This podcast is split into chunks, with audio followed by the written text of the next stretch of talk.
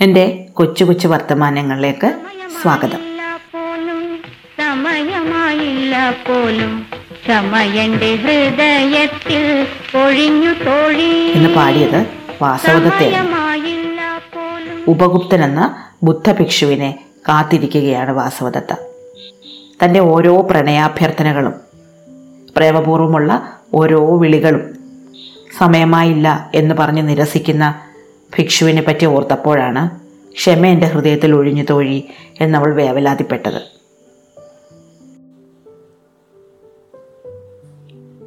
കുറേ നാളുകൾക്ക് ശേഷം കരചരണങ്ങൾ ഛേദിക്കപ്പെട്ട് മരണം കാത്ത് അടുത്തു വരുന്ന കഴുകന്മാരെ ആട്ടിയകറ്റാൻ പോലും ശക്തിയില്ലാതെ ശ്മശാനത്തിൽ കിടക്കുന്ന വാസവദത്തെ കാണാൻ ഉപഗുപ്തൻ എത്തുന്നുണ്ട്. അവളുടെ മരണം എത്തുന്ന നേരത്ത് അരികിലിത്തിരി നേരം ഇരിക്കാൻ അവൾക്ക് മോക്ഷം കൊടുക്കാൻ. അപ്പോഴാണ് അപ്പോൾ മാത്രമാണ് ഉപഗുപ്തന് വാസവദത്തെ കാണാനുള്ള സമയമെത്തിയത്.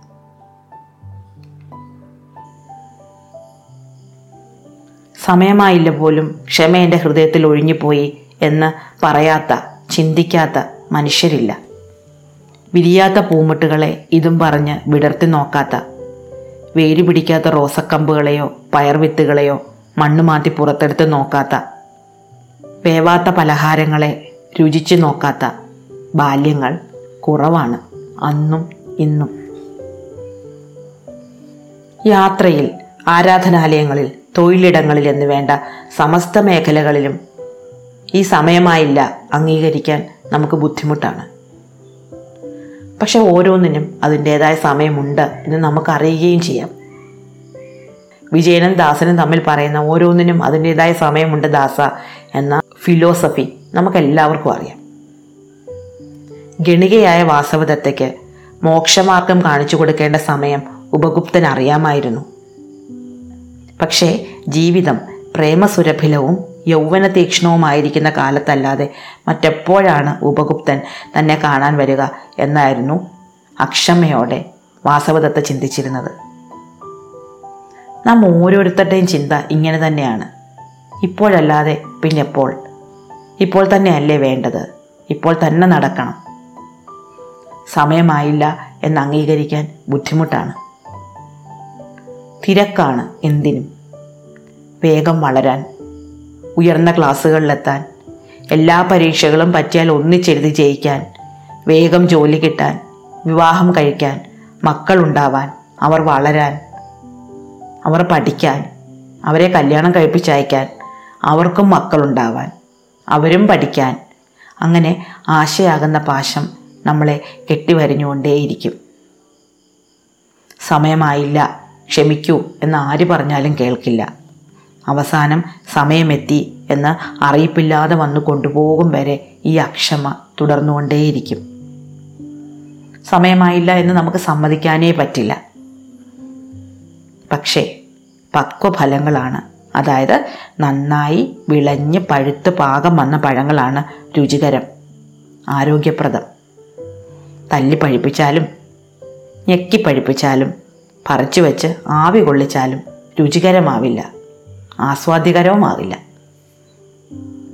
കാക്കയും വവ്വാലും ഒക്കെ വന്ന് കൊണ്ടുപോകുമെന്നും കുട്ടികൾ കല്ലെറിഞ്ഞ് വീഴ്ത്തുമെന്നും കാറ്റിൽ പൊഴിഞ്ഞു പോകുമെന്നും ഒക്കെ കാരണം പറയാം.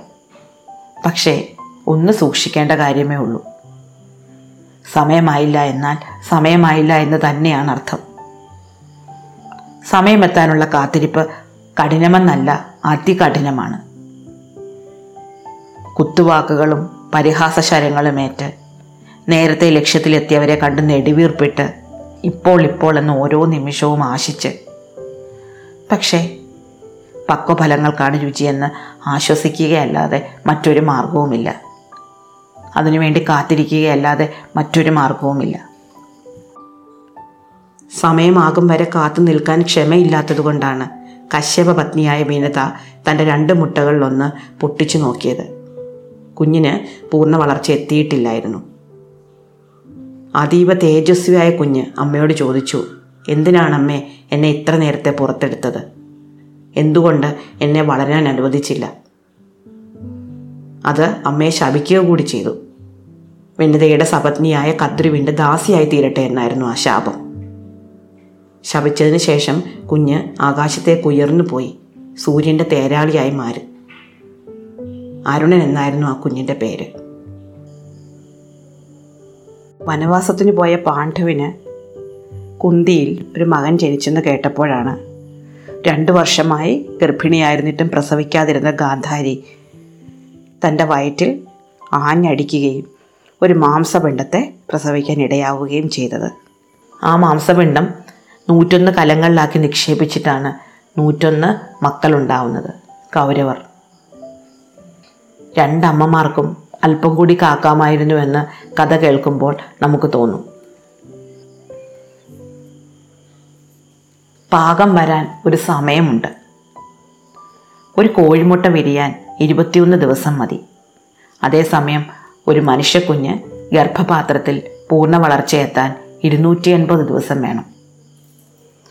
മാവ് പൂക്കാൻ ഒരു കാലം. ചെമ്പരത്തിക്ക് അങ്ങനെയല്ല. എപ്പോഴും പൂക്കാം. ഓർക്കിഡ് പുഷ്പങ്ങൾ മാസങ്ങളോളം നിൽക്കും. വട്ടങ്ങൾ പെട്ടെന്ന് കൊഴിഞ്ഞു പോകും. ഓരോന്നിനും ഓരോ കാലം ഓരോ സമയം ഓരോ പാകം. തിരക്ക് കൂട്ടിയിട്ട് ഒരു കാര്യവുമില്ല. സങ്കടപ്പെട്ടിട്ടും പരാതി പറഞ്ഞിട്ടും ഒരു കാര്യവുമില്ല. ഇല പൊഴിയാനും തളിരിടാനും അതിന്റേതായ സമയമുണ്ട്. അതേ ചൊല്ലി നമ്മൾ വേവലാതിപ്പെടേണ്ടതില്ല. പ്രതീക്ഷയോടെ കാത്തിരുന്നാൽ മാത്രം മതി. നിർത്തട്ടെ. നന്ദി നമസ്കാരം.